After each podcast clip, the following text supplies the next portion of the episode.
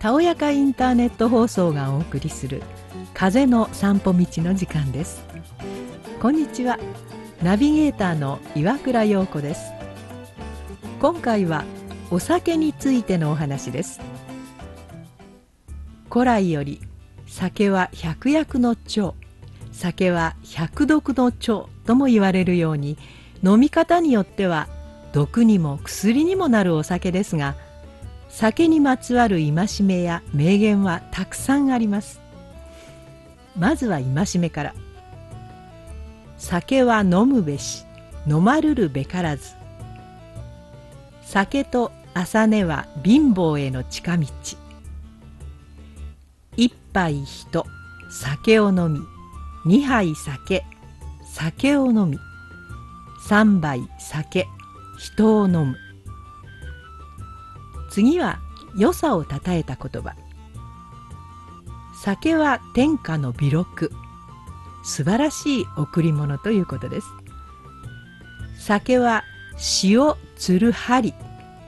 気分が高揚し芸術的な気持ちが高まる。などです。このようにお酒は適量ならばストレス解消に役立ったり食欲増進にもなりますが度を越せば体に害を及ぼし果ては人生をも狂わせてしまう恐ろしい飲み物でもあります。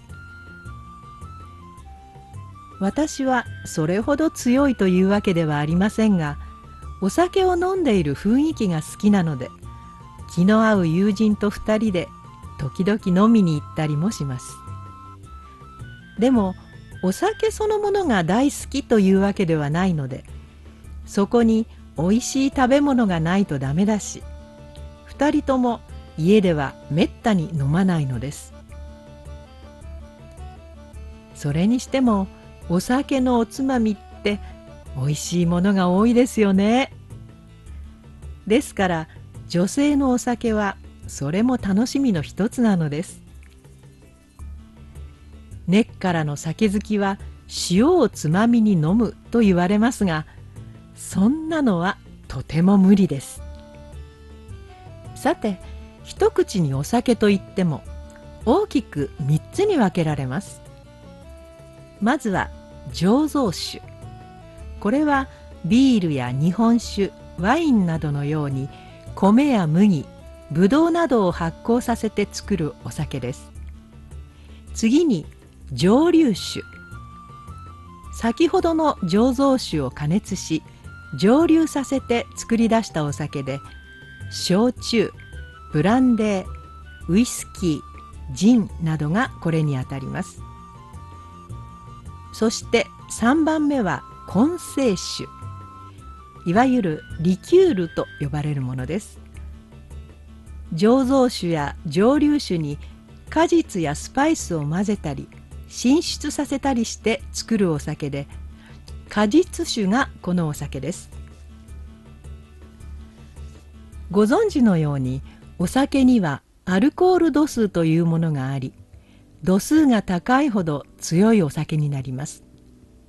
例えば日本酒は15度以上ワインは12度前後ビールは5度が標準で蒸留酒はおよそ20度から60度ぐらいとされます。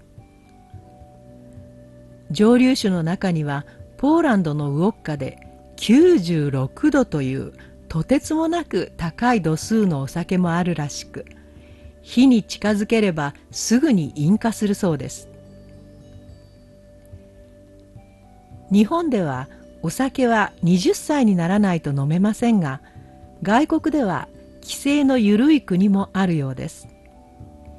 私が調べたところではドイツでは14歳になったら保護者同伴であればビールやワインなどのアルコール度数の低いお酒は飲めるとか。16歳になると保護者がいなくても OK で18歳になれば全てのアルコールが飲めるそうです。もし違っていたらごめんなさい。夏に美味しいビールの本場といえばそのドイツですがたまに長靴型のジョッキを見かけることがありますね。これは中世ドイツで戦に勝利して興奮した兵士たちが長靴にビールを注いで飲んだことが発祥らしいです。真偽のほどは分かりませんが長靴よーく洗ったのかしらね。さてこれはリキュールというより薬用酒と呼んだ方が良さそうですが虫や爬虫類を漬け込んだお酒がありますね。日本ではハブやマムシスズメバチなどを焼酎に漬けたもの。カンボジアではタランチュラやコブラトカゲをブランデーに漬けたもの。メキシコは巨大イモムシ。イギリスはサソリなどがあるそうです。体には良いのかもしれませんがあまり気持ちの良いお酒ではないですね。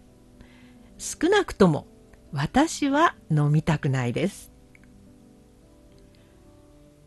ここまでお酒についてさまざまな角度からお話ししてきましたがここで都道府県別のお酒の消費量をご紹介しましょう。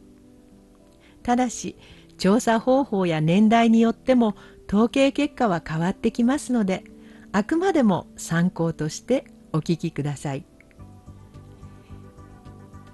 まず最初に都道府県別のアルコール消費量です。多い方から1位東京都2位高知県3位宮崎県東京はもちろん人口が多いからでしょうし高知と宮崎は昔から酒豪が多いことで有名ですね。一方少ないのは1位奈良県2位滋賀県3位岐阜県です。少ない県はイメージがおとなしめのような印象があります。これを日本酒の消費量だけに絞ってみると結果は一目瞭然。多いのは1位新潟県2位秋田県3位石川県。いずれも有名な米どころです。一方日本酒の消費量が少ないのは1位鹿児島県2位沖縄県。3位宮崎県。もうお分かりですね？そうです。3つの県とも焼酎が有名です。またビールの消費量で比べてみると多いのは1位東京都。2位大阪府。3位神奈川県。いずれも都会です。そして少ないのは1位山梨県2位鳥取県3位島根県。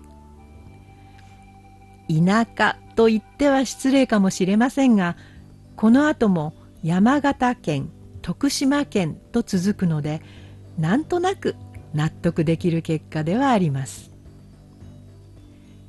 その他一人が1年間に飲むお酒の量を比べてみると圧倒的に東北地方が上位を占めています。お酒が強い人と弱い人との違いは体内でアルコールを分解する酵素の力が強いか弱いかの差だと言われています。またアルコールの耐性は遺伝するためお酒に強いか弱いかは生まれた時からすでに決まっているのだそうです。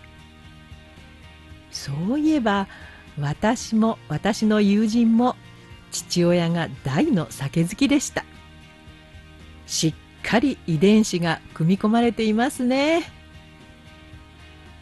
ちなみに友人は私よりずっとお酒に強く長い付き合いですが彼女が酔った姿は未だ見たことがありません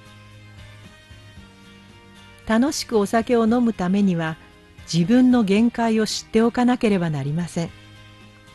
酔っ払って醜態を晒したり周囲に迷惑をかけるなんてもってのほかです。飲めない体質の方々には申し訳ないけれど自分の限界をわきまえて楽しくお酒を飲むことはまさに至福の時です。酒は飲むべし飲まるるべからずまさに名言です今回の風の散歩道はお酒についてのお話でしたそれでは次回をお楽しみに。